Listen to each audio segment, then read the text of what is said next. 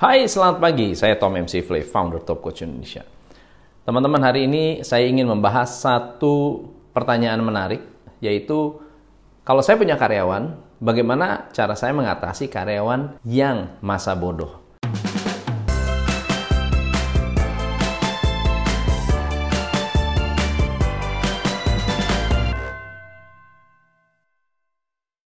Pasti tentunya kita punya uh, perhatian khusus untuk karyawan yang perhatian kepada perusahaan. Kita perhatian kepada karyawan yang selalu ingin membela perusahaan. Kita akan memberikan perhatian kepada karyawan yang memiliki heart and spirit untuk membela perusahaan. Tetapi kadang-kadang kita juga mengalami dilema karena ada karyawan yang masa bodoh dan tidak bisa kita apa-apain.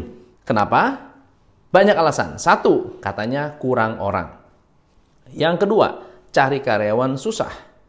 Yang ketiga, masih ada harapan orang ini mau berubah. Dan yang keempat adalah kita tidak punya keberanian untuk bertindak. Teman-teman, jika Anda memiliki karyawan bermasalah, saya tidak bisa bilang karyawan ini harus dilakukan apa, dipecat atau diapakan. Saya tidak bisa bicara seperti itu. Tetapi kalau ada 9 indikator ini, pasti saya keluarkan. Indikator yang pertama adalah kalau ada punya karyawan yang selalu bilang, ini bukan urusan saya. Ini bukan urusan saya. Itu kan urusannya Bapak, itu kan urusan dia, ini bukan urusan saya. Ketika ada orang yang selalu mengatakan, ini bukan urusan saya, orang ini jelas-jelas tidak menempatkan diri sebagai tim. Tim akan selalu mengatakan let's do it. Apalagi kalau ini adalah leader yang sedang berbicara. Kalau leader yang ngomong, ini bukan urusan saya. Come on, Anda adalah seorang leader. Anda adalah orang yang diberi tanggung jawab. Anda adalah orang yang digaji, lalu kemudian diberikan tanggung jawab, wewenang untuk do something. Segala sesuatu yang terjadi dengan perusahaan adalah urusan kita semua. Yang kedua, kalau ada orang yang bilang, kalau ada bos, rajinnya luar biasa. Kalau nggak ada bos, cepat-cepat pergi. Misalnya contoh ya, bos turun nih, tek tek tek tek tek tek tek tek, sibuk. Giliran bos ngilang, ye, eh sorry ya gue izin dulu ya. Begitu bos ngilang, belum lima menit udah langsung bilang, saya cabut dulu. Ini adalah orang-orang yang tidak bertanggung jawab, punya dua muka. Kita tidak bisa uh, memang tidak bisa melihat. Tetapi orang-orang seperti ini adalah orang-orang yang tidak akan saya pertahankan. Apalagi kalau masuk kategori yang ketiga. Kategori yang ketiga adalah semua orang komplain tentang dia. Jadi ada karyawan yang cukup menarik, di mana semua orang itu nggak kenal, yang kenal, yang baik, yang nggak baik, komplain tentang orang ini. Pada suatu hari ada seorang karyawan punya kebiasaan-kebiasaan yang cukup menarik. Nomor satu, kebiasaan pinjem uang. Semua karyawan, semua orang dipinjemin uang. Atasan dipinjemin uang. Teman kerja dipinjemin uang. Office boy dipinjemin uang. Tukang parkir depan kantor dipinjemin uang. Bahkan, ini cukup menarik. Dan ini menurut saya anak ini hebat luar biasa pada suatu hari, debt collector datang ke kantor. Ketika debt collector datang ke kantor, orang ini tidak menghindar. Orang ini mendekati debt collector, ngomong baik-baik, dan seterusnya debt collectornya dipinjemin uang. Dan lebih gilanya, dikasih. Ini orang keren, luar biasa, punya teknik untuk negosiasi luar biasa. Ini kebiasaan, habit. Orang yang baik, orang yang biasa-biasa aja, cuma punya habit satu, pinjam uang. Tapi habit yang kedua adalah kalau udah pinjam uang nggak pernah balik. Bukan hanya nggak pernah balik, selalu lupa bahwa dia pernah pinjam uang. Lupa. Kapan gue pinjam uang sama ya? Kapan? Saya kayaknya nggak pernah deh. Kapan gue pinjam uang? Gue nggak pernah pinjam uang. Saya nggak pernah pinjam uang sama orang. Jadi nggak ada istilah pinjam uang. Oke? Nah kadang-kadang cara pinjamnya juga lucu. Misalnya nih, lunch, makan siang. Oh pada satu hari kita lunch nih, makan siang. Ditanya, eh bro, lu mau makan nggak? Ah, enggak deh, lu mau ke mana? Oh mau ke warung, ya udah gue titip ya. Titip, oke? Titip pulang makan. Abis makan lupa. Abis lupa, bye-bye. Terus ditagih, eh tadi makan lu belum bayar ya? Gua itu kalau makan selalu gua titip uang dulu, bro. Nggak mungkin gua nggak titip uang. Nah, lo yang bener mana, yang salah mana, nggak ada bukti. Oke. Lalu ada lagi karyawan yang dikeluhkan karena drama. Oke, drama. Drama itu begini. Kalau ada masalah kecil dibesar-besarkan. Oke, misal contohnya ya, suatu hari ada kecoa masuk ke dalam pantry. Ada kecoa, satu kecoa. Anak ini bisa panik luar biasa, nangis, meraung-raung, merasa bahwa semua makanannya yang pernah ada di pantry dihinggapi kecoa. Aduh ini anak saya gimana kalau ini? Aduh saya sakit. Aduh nanti gue sakit perut gimana? Aduh kena nanti penyakit ini penyakit orang penyakit. Orangnya sangat-sangat drama. Kita sebutnya drama queen. Oke. Yang ketiga yang sering dikeluhkan adalah karyawan-karyawan yang memang sulit diajak kerjasama. Sulit diajak kerjasama. Nah, kalau faktor ketiga ini sudah mulai muncul, di mana semua karyawan mengeluh. OB ngeluh, tukang parkir ngeluh, atasan ngeluh. Ini adalah tanda-tanda yang lengkap buat teman-teman. Yang keempat adalah kalau ada karyawan datang kantor, mukanya nggak pernah bahagia kusam, kusut, nggak bisa, nggak ceria, nggak ada gairah, semangatnya lemes. Aduh, ya ampun, ini kenapa sih kok masuk kantor begitu lemes? Masuk kantor tuh nggak ada semangatnya, nggak ada wajah-wajah cerianya. Itu harus di harus diperhatikan, teman-teman. Harus diperhatikan. Kenapa? Karena kalau memang nggak happy, lebih baik jangan memaksakan diri dan biasanya orang yang tidak happy bekerja dengan teman-teman, dengan kita, pada dasarnya mereka sudah memikirkan pindah, cuma belum pernah dapat kesempatan. Itu problem. Ya, mau pindah tapi nggak ada kesempatan. Nah, terus gimana dong? Ya susah. Oke. Yang kelima adalah sering membuat masalah blur. Begini. Pernah nggak Anda meeting ya mau bahas satu topik tiba-tiba lari ke topik yang jauh nggak ada hubungan dengan topik ini blur jadinya saya mau bahas tentang bagaimana cara membuat marketing yang efektif tiba-tiba kita jadi membahas absensi kita lagi bahas nih gimana caranya kita mau kalau kita pengen jalan-jalan pergi ke luar negeri nih rame-rame tiba-tiba bisa dialihkan pembicaraannya ke arah bonus. Nggak ada hubungan. Nggak ada hubungan sama sekali. Kita sedang berbicara bagaimana kita mau bikin program, bikin strategi, tiba-tiba ngomongin soal bonus. Dan orang-orang ini adalah orang-orang yang sering kali menciptakan distraction. Distraction artinya mereka memikirkan hal yang tidak sedang dipikirkan di dalam topik itu. Kita sebutnya orang-orang yang nggak nyambung. Dan mereka yang istilahnya membuat masalah menjadi blur adalah orang-orang yang berbahaya sekali buat perusahaan. Karena nomor satu, kita akan buang waktu. Yang kedua, kita akan kehilangan konsentrasi. Nah, yang keenam, ada karyawan yang nyatut. Saya diajarkan oleh orang tua saya, sekecil apa pun uang, tidak pernah boleh dipakai untuk kepentingan pribadi. Sekecil apa pun, sebesar apa pun.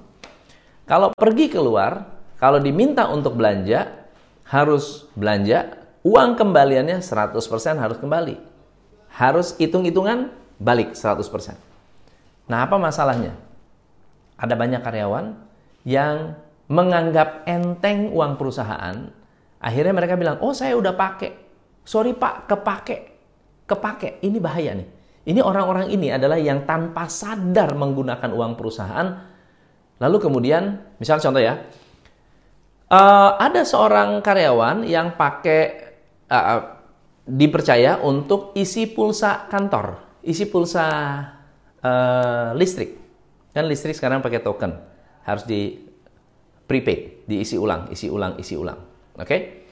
Pada suatu hari, setiap bulan kita memberikan budget satu juta, satu juta setengah untuk listrik. Oke? Okay?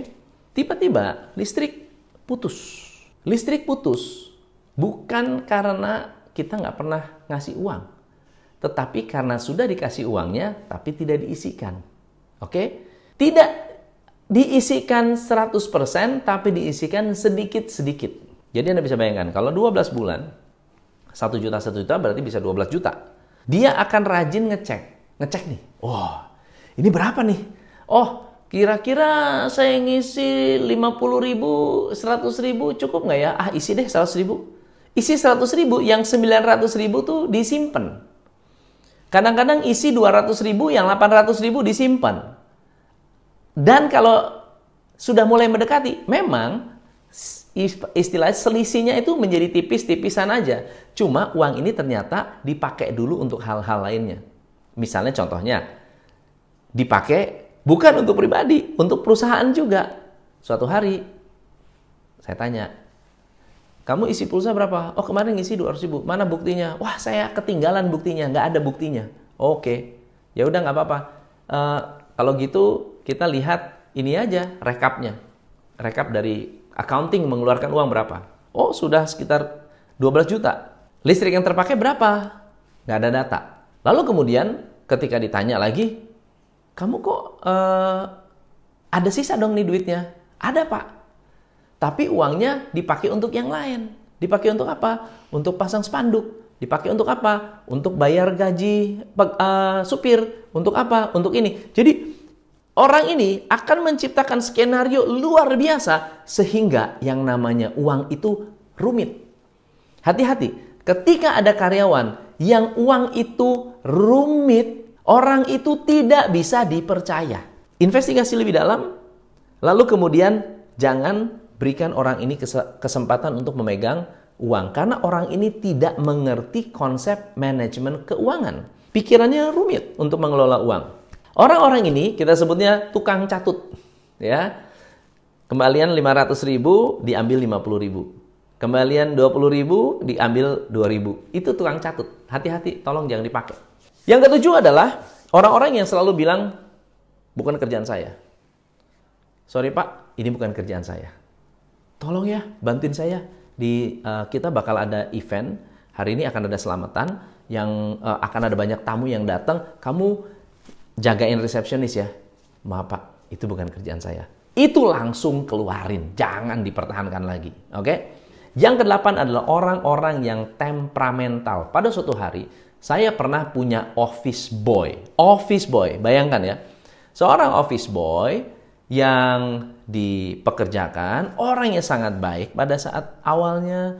Lama-lama anak ini sering kali menjawab uh, instruksi dengan temperamen. Sampai pada satu hari ada karyawan yang minta tolong, lalu kemudian anak ini tiba-tiba meledak. Sampai mengucapkan kata-kata kasar dan siap memukul. Siap mukul. Jadi orang ini tidak bisa menjaga temperamen. Katanya karena di kampung ibunya lagi sakit, katanya karena ada apa, kita nggak mau dengar. Ya, begitu saya mendengar kasus ini, saya panggil semuanya, saya dengar semuanya, saya panggil anak ini, saya katakan kamu lebih baik istirahat dulu. Oke, kalau kamu udah siap, kamu kembali ke kantor ini. Kalau kamu nggak siap, kamu nggak usah kembali ke kantor ini, saya nggak akan ada masalah. Jadi saya lepas. Temperamental, orang-orang yang temperamental, orang-orang yang mudah meledak, orang-orang yang tidak bisa mengendalikan emosi, orang-orang ini tidak dikendalikan oleh logika tetapi oleh emosi. Kita kendalikan emosi, bukan emosi yang menguasai kita. Itu yang paling penting. Apalagi kalau dia adalah seorang leader.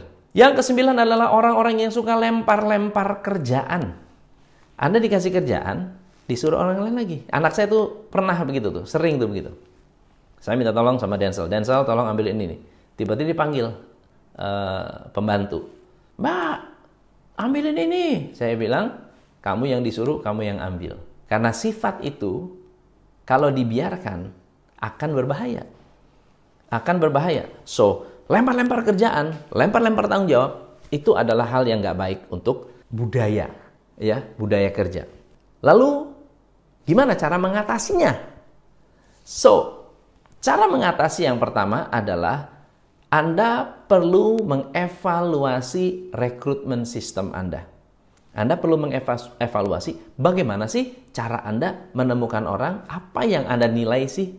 Coba dilihat lagi urut-urutan cara Anda merekrut orang. Jangan-jangan ada orang yang merekrut orang, ngeliat mukanya seneng, orangnya bisa dipakai, Anda sendiri merasa butuh, langsung diambil tanpa dievaluasi, tanpa dites. Oke? Okay? Yang kedua yang perlu Anda cek adalah kontrol. Kontrol sistem Anda ada nggak? Biasanya kontrol ini bersab, berdekatan dengan SOP. Jadi Anda punya kontrol dan SOP itu nyambung atau tidak. Ya, kalau tidak nyambung, tolong diatur, tolong disambungkan, tolong diperbaiki. Dan yang ketiga adalah perhatian dengan hal kecil terhadap karyawan ini atau bangun disiplin-disiplin kecil yang akan melahirkan disiplin besar. Ambil contoh ya. Saya menempatkan disiplin datang pagi itu harus on time. Mau OB, tidak ada orang yang boleh diberi kelonggaran untuk tidak datang on time. Yang kedua adalah tidak ada makanan di meja, nggak boleh. Ya, makanan di atas meja itu tidak diizinkan. Kalau mau makan di pantry. Kenapa?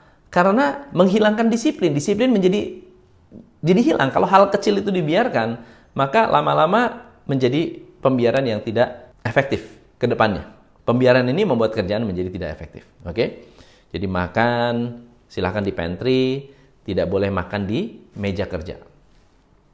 Contoh lain adalah memiliki rutinitas atau ritual. Pagi ritual doa, sore tutup ritual briefing sore. Jadi reporting ritual menjadi bagian yang penting untuk membangun sebuah disiplin. Dan dengan demikian kita bisa merasakan bahwa diri kita menjadi satu tim. Menjadi sebuah organisasi yang teratur yang dikelola yang diatur. Dan yang terakhir teman-teman adalah membangun culture. Budaya perusahaan itu fundamental dalam sebuah dalam sebuah bisnis kalau Anda punya budaya perusahaan yang sehat, karyawan Anda yang sakit bisa ikut sehat. Karena budaya. Tapi kalau budaya ini sudah buruk, orang buruk masuk jadi sakit. So, thank you so much. By the way, kalau Anda ingin ikutan workshop, coba cek uh, link di bawah ini. Next workshop kita ada di Surabaya dan Semarang. Semoga bermanfaat. Saya Tom MC Fle. Salam pencerahan. Hanya di Top Coach Indonesia